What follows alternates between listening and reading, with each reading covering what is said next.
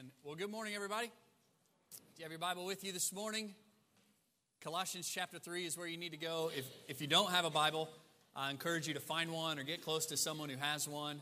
Open up to Colossians chapter 3 so you can follow along as we study God's Word together today.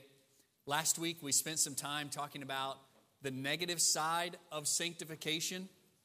We talked about how, as God's children who were dead but have been made alive by God's grace through faith in Jesus Christ, there are things that need to be put off, things that be, need to be laid aside. The text last week said there are things that need to be killed, even. And on the positive side, there are things that must be put on. There are things that must be taken up. There are things that must be lived out. We talked about how sanctification is about fighting sin and pursuing God as His people. Not to become his people, but because we are his people. In fact, some people define sanctification as simply becoming who you are in Christ more and more every day. We're not doing something in order to become someone, but rather we're doing something because we are someone. We are children of God. It's why we sing songs like, I am who you say I am. And we ask Him to help us live out that identity. We talked last week about the importance of aggressively putting to death all that is earthly in us. There are three things we talked about concretely at the end that I wish we had spent a little more time on. Three concrete ways we put to death that which is earthly in us. Number one, we starve it. Number two, we drag it into the light. And number three, we ask for help. We want to starve it. Some things are easier to starve than others. Some things are quite external, at least on the surface, seem quite external and are easy to starve. We talked a little bit last week about pornography. Pornography would be one of those things that can be starved. If you are prone to images on your computer, maybe you need to get rid of the computer as an act of starving. Maybe you need to get rid of your phone as an act of starving that sin. Maybe you need to put up some filters and things like that as an act of starving that old man out. If it's alcohol or some other substance that you are abusing, starve that thing out. Just take yourself out of all the context in which you are tempted to do those things and starve that old man out. Maybe there are bad relationships that you need to starve out. Starve the old man out. It's one of the ways we kill him. Number two, we talked about dragging it into the light. There is value in confession.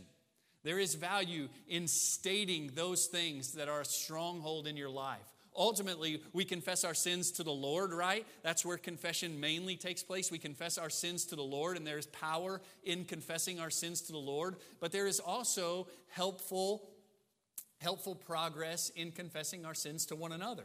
It is a good, good thing to take a trusted brother um, out for coffee, to sit down across a table with a trusted brother and say, Brother, here is the thing that I'm struggling with and I'm really struggling with it. And I want you to help me put it to death. I want you to hold me accountable. I want you to ask me the hard questions. One of the ways we fight sin, one of the ways we kill sin, is we do it corporately. I told you that sanctification is a community project. So we confess it, we drag it into the light. I told you last week it's like a vampire loses all of its strength in the light, and we ask for help.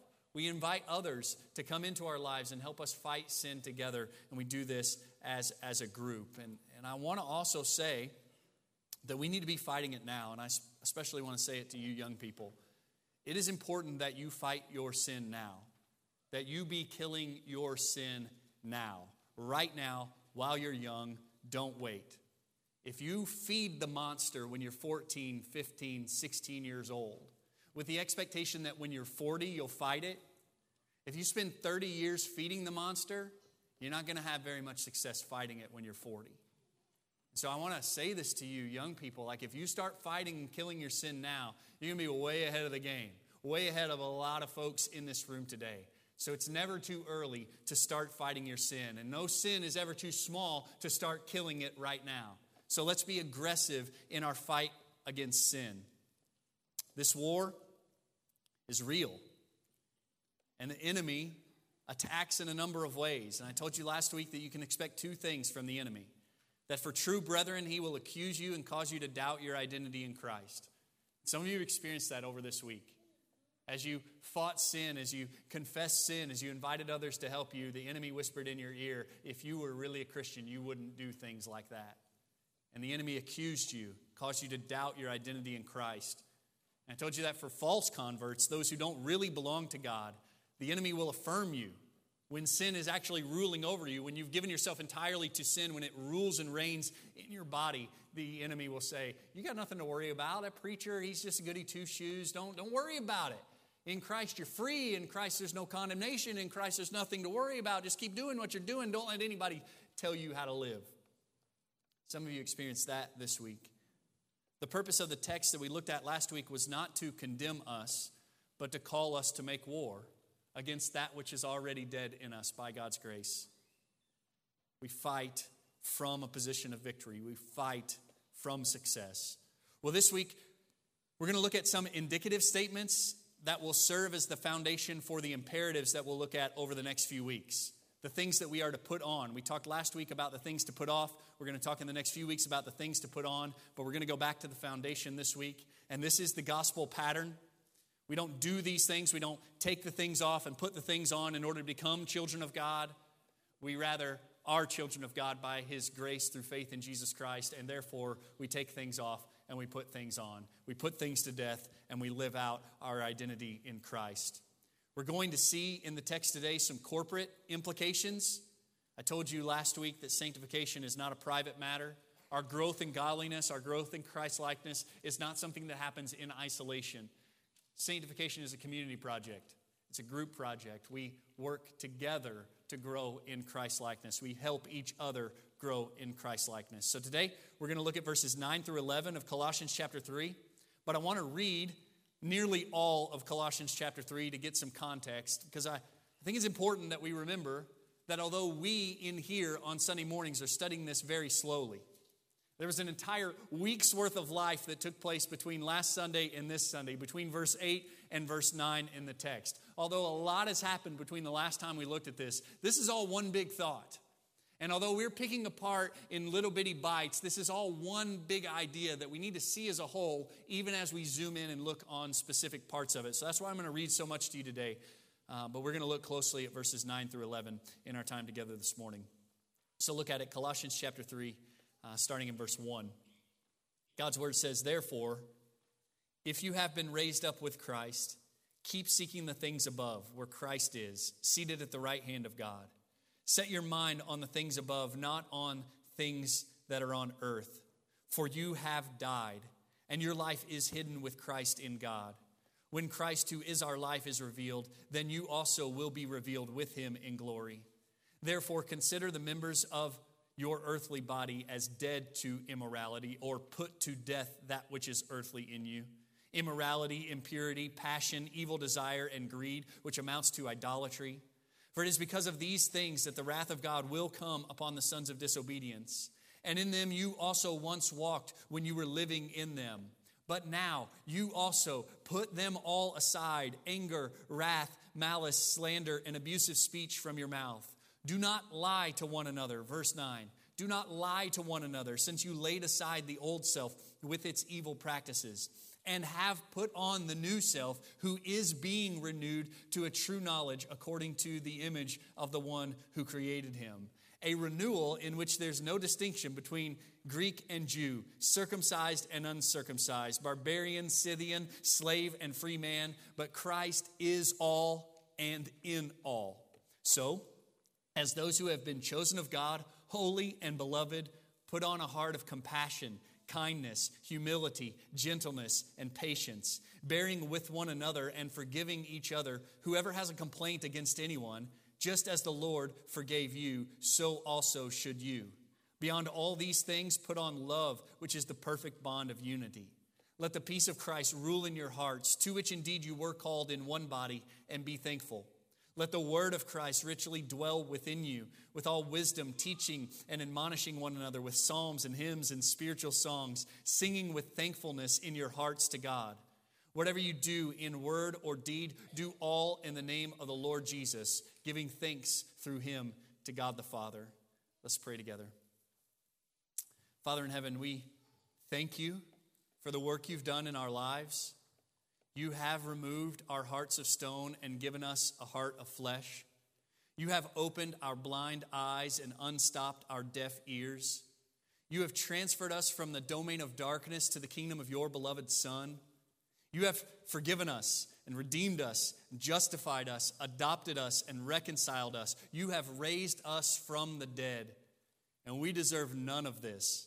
It is all a gift of grace that we do not deserve, that we could never earn, and for which we are profoundly thankful. And we want to respond rightly to the abundance of grace you have lavished upon us.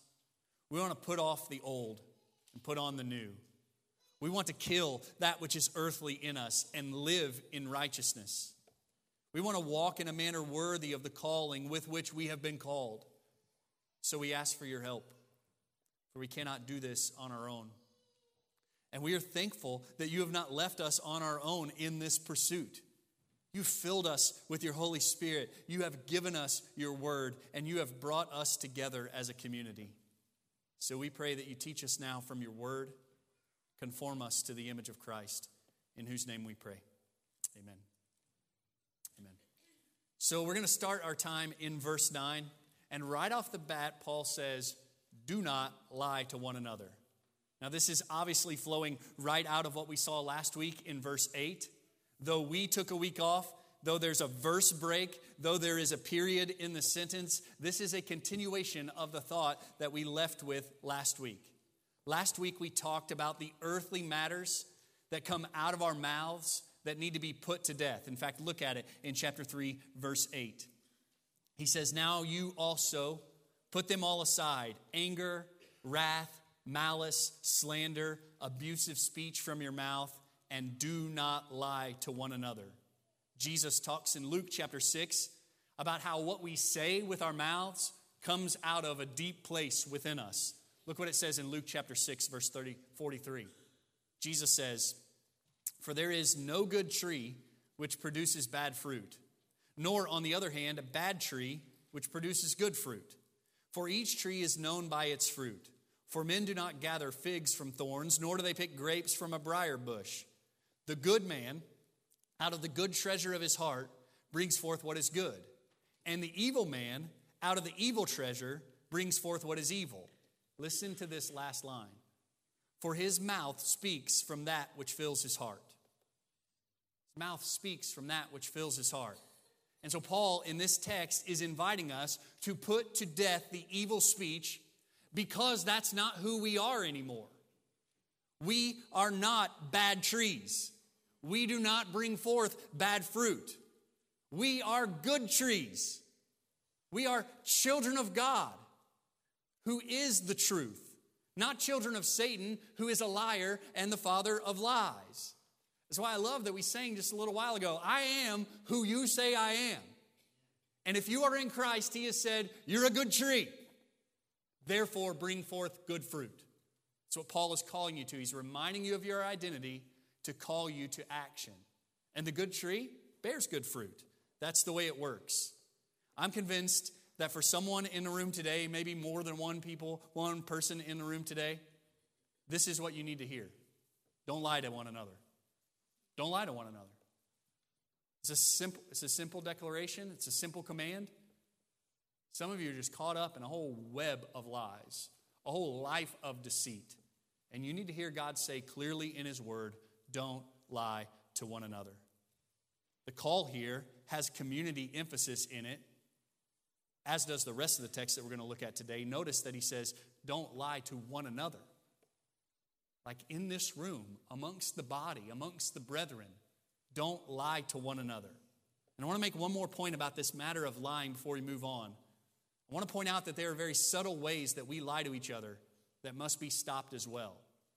Like sometimes we read that text says, don't lie to one another, and all we think about are big, fat, obvious, blatant lies.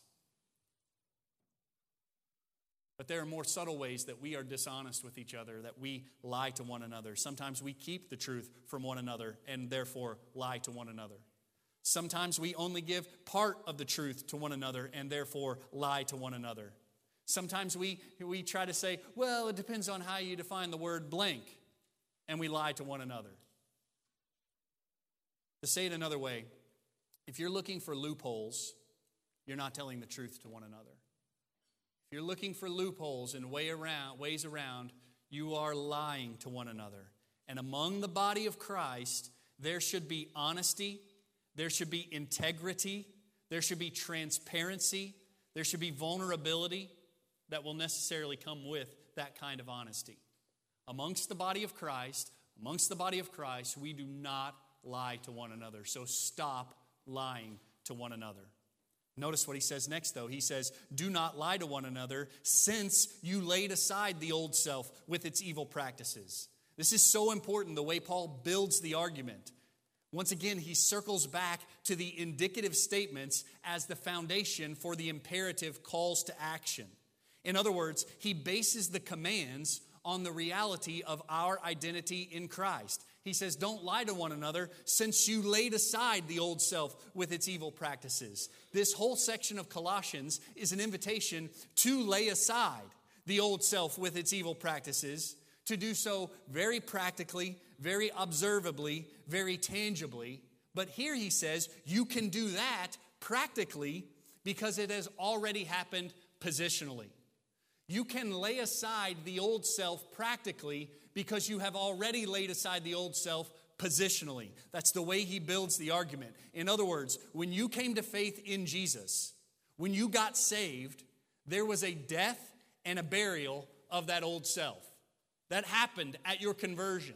The old self died and was buried, and therefore you can practically put the old self to death. This is the way Paul says it in Romans chapter 6 emphasizing the positional aspect of it. Romans chapter 6, starting in verse 1. What shall we say then? Are we to continue in sin so that grace may increase? May it never be. How shall we who died to sin still live in it? You catch that? How shall we who died to sin still live in it? We have died to sin. Or do you not know that all of us who have been baptized into Christ Jesus have been baptized into his death? Therefore, we have been buried with him through baptism into death, so that as Christ was raised from the dead through the glory of the Father, so we too might walk in newness of life. For if we have become united with him in the likeness of his death, certainly we shall also be in the likeness of his resurrection. Listen carefully to verse 6. Knowing this, that our old self was crucified with him, in order that our body of sin might be done away with, so that we would no longer be slaves to sin. For he who has died to sin, he who has died is freed from sin. And that's what Paul here in this verse in Colossians is reminding us that you have died to sin. You have laid aside the old self. Or consider the way he says it in Galatians chapter 5. Just after he has contrasted, just after he has contrasted the deeds of the flesh, which bring about condemnation, and the fruit of the Spirit, against such there is no law, he says this in verse 24. Now, those who belong to Christ Jesus have crucified the flesh with its passions and desires. Have crucified. Not are crucifying, not are putting to death, but have crucified. So at conversion, like nail this down, at conversion, there was a definitive, positional, accomplished death. At conversion, there was a laying aside of the old self. It is done, it is accomplished. And here, Paul reminds us of that in order to encourage us to put it off and lay it aside practically. We can lay it aside practically because it has been laid aside positionally. We can lay it aside in a very tangible way because it has been laid aside in an accomplished way at our conversion. We've got to get that identity right in order to, in order to live it out. Our position and our practice should always be in line with one another. And this is part of what, why Paul in, in Romans chapter 6 is like, shall we go on in sin so that grace may increase all the more? That's crazy talk. You're dead to sin. How can you still live in it? It doesn't make any sense to claim to be positionally dead to sin, to have positionally laid aside the old self with its practices, and yet live as if you, the old self still reigns. Rather, if this is what we claim has happened positionally, then we better live a certain way practically. And we will live a certain way practically. Paul here is reminding us of our identity in Christ in order to call us to action that lines up with that identity. Look at verse 10. He says, Don't lie to one another, since you laid aside the old self with its evil practices and have put on the new self, who's being renewed to a true knowledge according to the image of the one who created him. This is so good. What happened at our conversion was not just negative. We didn't just die to some things, we didn't just put some things away, rather, we were also brought to life. Check out what Paul says in 2 Corinthians chapter 5, verse 17. This is the quintessential statement of this fact. He says, Therefore, if anyone is in Christ, he's a new creature. The old things passed away. Behold, new things have come. That's the reality of who we are in Christ. If any man is in Christ, he's a new creature. The old is gone. Look, the new is come. And I really am in, intrigued by the behold there, or the look. Look, the new is come. Because this is a positional statement. If anyone is in Christ, he is a new creature. The old is gone. Look, the new has come. That's all very positional. But it's also an invitation to, to acknowledge that there will be some evidence of that because you'll be able to see the newness of life. You'll be able to look at it. You'll be able to behold the new that has come. It will be lived out tangibly and practically, this position that is ours in Christ. If you are in Christ, this is true for you. If you are in Christ, you have put off the old and put on the new. Positionally, you are no longer a sinner under condemnation from a holy God. That's good news, right? If you're in Christ, you're not a sinner under condemnation from a holy God. You're a saint, headed for eternal glory, justified, declared righteous. That's who you are if you are in Christ. And so the question that keeps being begged in this text is Are you in Christ? If not, repent and believe today. That's how you come to be in Christ by repenting of your sins and trusting in Jesus Christ. And if you are in Christ, rejoice. Rejoice over this position that is yours. Rejoice over the fact that you have laid aside the old self with its evil practices and have put on the new self. Rejoice over that position that is yours and embrace the identity that is yours. You are a saint. If you are in Christ, you are redeemed, you are beloved, you are reconciled, you are forgiven, you are cleansed, you are a saint. Rejoice over that position that is yours and live like it. Live like a saint. Live like one who is clean. Live like one who is holy. Live like one who has been redeemed.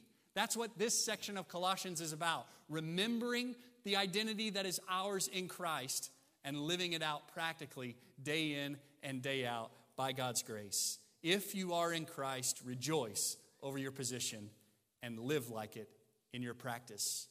There's some interesting things going on in this text in verse 10. Notice he says, You have put on the new self who is being renewed. Have put on, is being renewed. This gets to Paul's point in the whole section of the letter. It's this already but not yet tension that really runs throughout this letter, throughout the New Testament, throughout the Christian life, as a matter of fact.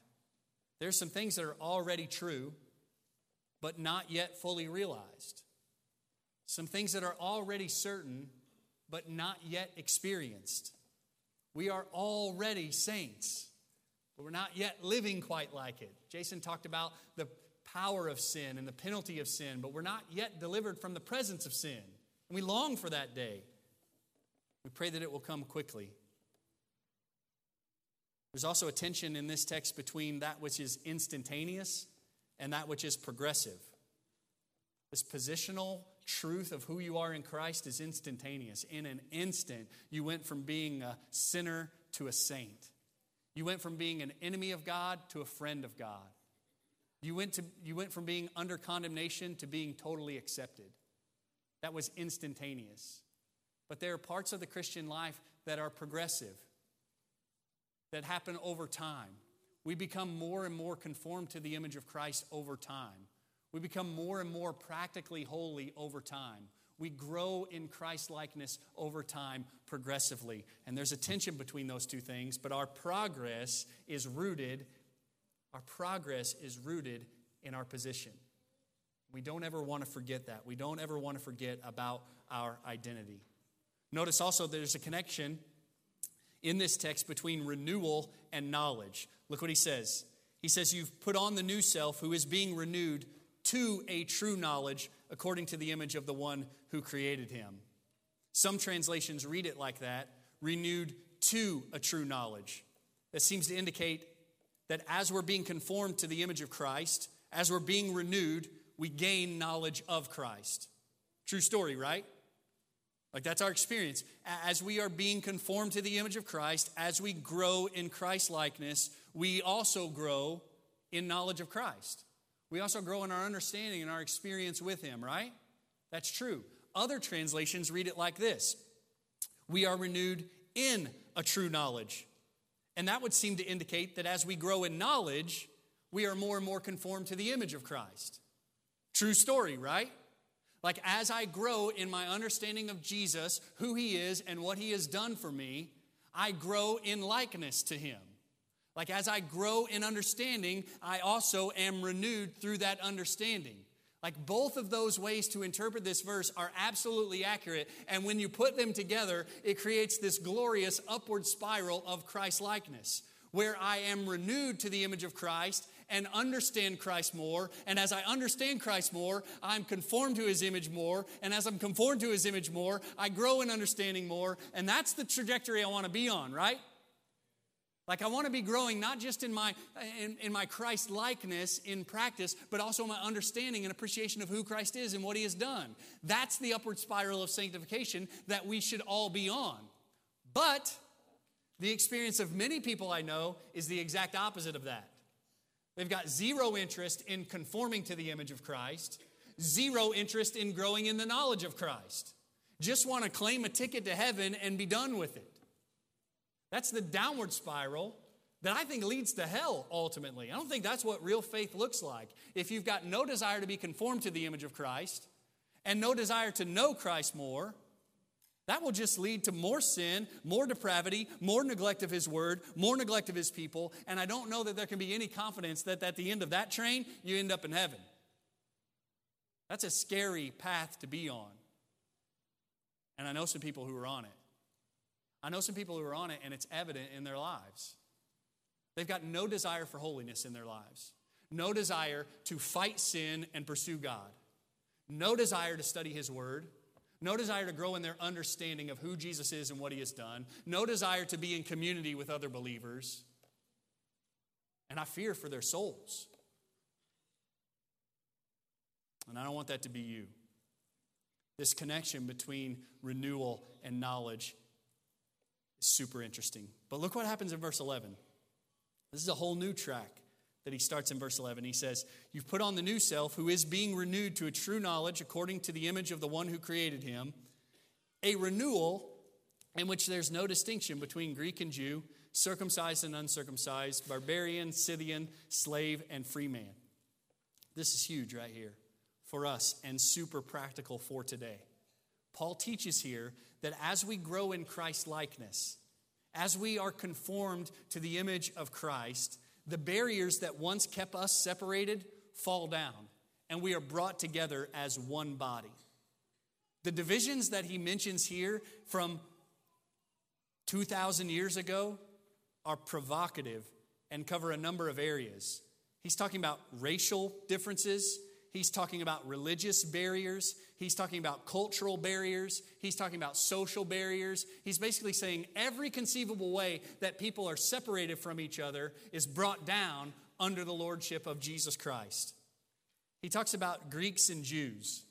Greeks and Jews wouldn't spend any time together. If you were a good Jew in the first century, you didn't eat at a Greek person's house. You didn't share a meal with a Gentile. You didn't touch a Gentile. You didn't spend any time at all with a Gentile. You kept yourself separated from them as much as possible. Greeks and Jews were on totally different sides of the aisle, so to speak. And he throws into all this business about Scythians. I read some stuff about these guys. You know much about them? They're bad dudes. Like the worst of the worst. Barbarians, that's one level. Barbarians who are so fleshly and worldly, but Scythians are like barbaric barbarians. I read some stuff about them. One scholar said they would drink the blood of the first enemy they killed in battle. They would make napkins of the scalps of their enemies. They would make drinking bowls from the skulls of the slain. And this scholar, this historian says, they had the most filthy habits and never washed with water. As if that's somehow worse than the other stuff.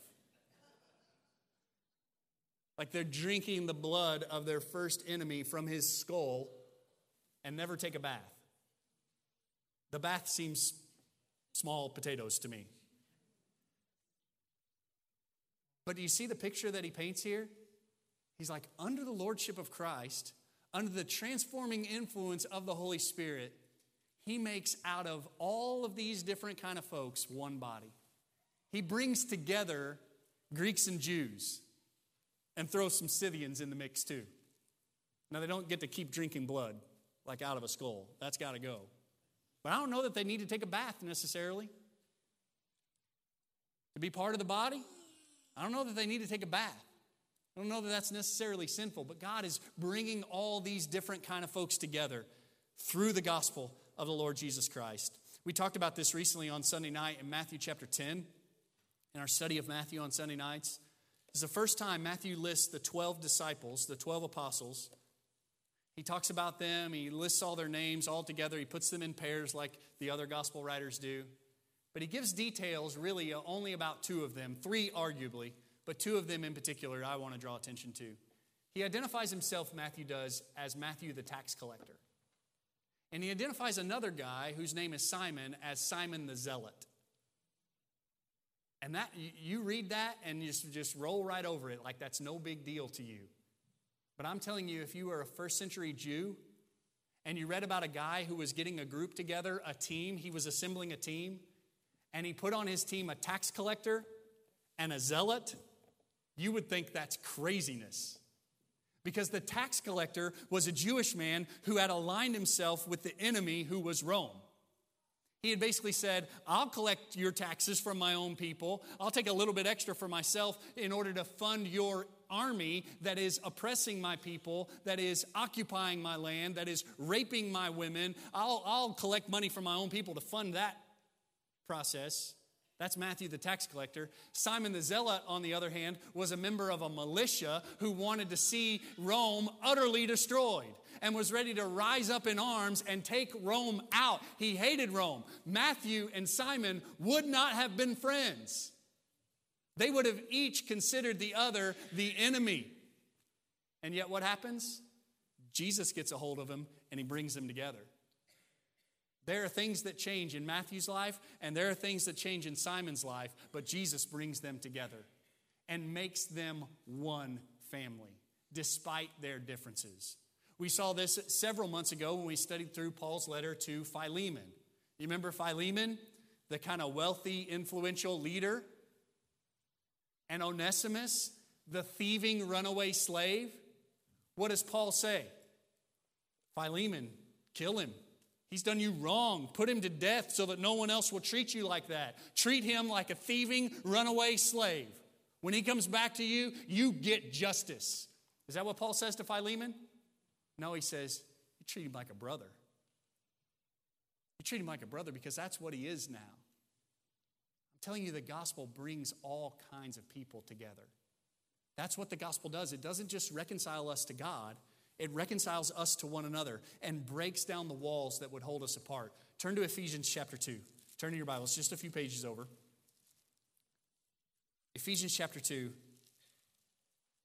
is so good.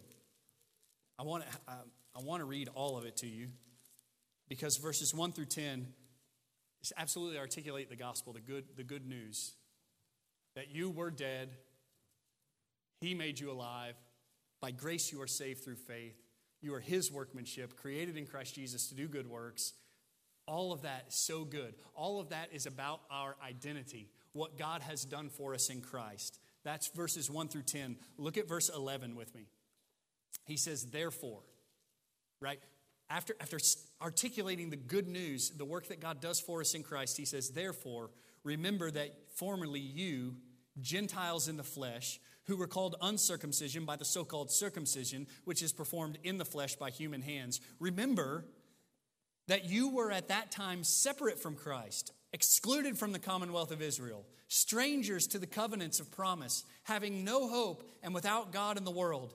But now, in Christ Jesus, you who formerly were far off have been brought near by the blood of Christ. Look at verse 14. For he himself is our peace, who made both groups into one and broke down the barrier of the dividing wall by abolishing in his flesh the enmity, which is the law of commandments contained in ordinances, so that in himself he might make the two into one new man, thus establishing peace, and might reconcile them both in one body to God through the cross, having put to death, through it, having put to death the enmity. You catch what's going on there? He, he talks in verses 1 through 10 about the reconciliation that comes through the gospel vertically. And then he says, and it also brings about horizontal reconciliation. It also brings together people who would otherwise be separated because their lives have been changed by the Lord Jesus Christ. My question for you is what are the dividing lines that exist among us today? What are the dividing lines that exist among us today in 2020 in Harrisburg, Illinois? We don't have any Scythians running, running around. Not many of us are divided uh, in, in the Greek and Jew category. What, what are the barriers that keep us apart today? Think that through. Are there racial barriers? For sure. For sure, there are racial barriers that keep us separated today from our neighbors. Are there income barriers that keep us separated? Absolutely, that's a big deal in Harrisburg. Are there barriers of education? Level of education? Sure, that's a barrier that keeps us separated. I wonder sometimes if even within the body, there is a barrier that separates us sometimes based on our personal history. Like, I wonder sometimes if, if folks who grew up kind of squeaky clean, goody two shoes kind of folks are separated from folks who maybe lived a life of rebellion before they came to Christ and feel like we don't have anything in common. The point of this text is if you are in Christ, you've got everything in common. Like you've got all you need in common. Regardless of what might separate you, if you are in Christ, you can be together because of the gospel. In fact, look what he says in the very next phrase, which is the linchpin of the whole thing. He says, But Christ is all and in all. In other words, our unity must come through Christ, not some other lesser common denominator. We must not settle for less than Christian union because Christ is all and in all. Christ is all. He is everything. He is supreme. He is sufficient. He is the source of our salvation. He is our Savior. He is our Lord. He is our King. Christ is all. And we got to keep that in focus as we gather together. And when we keep it in focus, when we keep Him in focus, we will be brought together. Christ is all, and then He says, and Christ is in all. That is, all kinds of people from all kinds of backgrounds. This is what brings us together. Christ is all, and Christ is in all. And if we remember that, we will not fight with one another about little stuff, will we? We won't fight with one another about our preferences. We won't fight with one another about our likes and dislikes. We won't fight with one another about our backgrounds or our finances or our dress or anything or the music we listen to or something like that. If we will remember that Christ is all and Christ is in all, we will be brought together as the one body that God, and God intends us to be. Our unity must be Christian unity. Not middle class unity, not even Harrisburg unity, but Christian unity. Three applications from this text. Number one, in Christ, you're a new creature. In Christ, you're a new creature. In Christ, you have put off the old self and you have put on the new self. You are who He says you are. In Christ, you are a child of God. When I first heard that song, I thought, I don't, I don't think I like this. I don't think I like this, especially the last part about, yes, I am. I just kind of didn't like, like the tone of that. But I like it a lot now because I need to be reminded that that is who I am. And I am who He says I am. But that's not the end of the story. If I am a child of God, yes, I am, I will live like it. And I will want to live like it. And I don't want to forget that part. I guess maybe that, that's part of why I didn't like that. Yes, I am. Like, because I feel like that's the end of the story for some people. And it's not the end of the story. That's the foundation upon which your life is lived. That's the foundation upon which your behavior is determined. If you are in Christ, you are a child of God. Yes, you are. Live like it. Live like a child of God. Walk in a manner, as the text Joe read, walk in a manner worthy of the calling with which you've been called. You're not, you can become a child of God today. He likes to adopt children. He loves that. Do you, do, you, do you know people who like see random stray dogs on the side of the road and just like can't drive by them, just bring them all home? I, I think the Father is like that. Like he, he likes to adopt people into his family. Folks who are lost, folks who are dirty, folks who have no one to turn to, folks who think they have no hope at all. He likes to scoop those kind up and bring them into his family and give them hope and life and a home forever and ever. Maybe today is the day he brings you into his family. Repent of your sins, trust in Jesus Christ, experience a new relationship with him. In Christ, you are a new creature. Number two, Christ is all. We've said a thousand times lately in Colossians, He is everything you need. He is enough. He has died for your sins, He has been buried, and He has raised to life. Jesus is all. Nothing to add, nothing more you need. He is all. And thirdly, He is in all. And the walls of separation will be broken down as we focus on Christ, as we pursue Christ, as we live like Christ the walls of separation will be broken down. What's the answer to racial reconciliation? Jesus. What's the answer to socioeconomic unity? Jesus. The gospel. Christ is all and in all, and in him we can be together. Jews and Gentiles, slaves and free man, even some Scythians thrown in the mix. All together in Christ tax collectors, zealots, together in Christ. Because he changes us and he gives us a new identity that eclipses all the other identities we have. Let's stand together and pray. Father, we want to be together like this. We want to be together because we are in Christ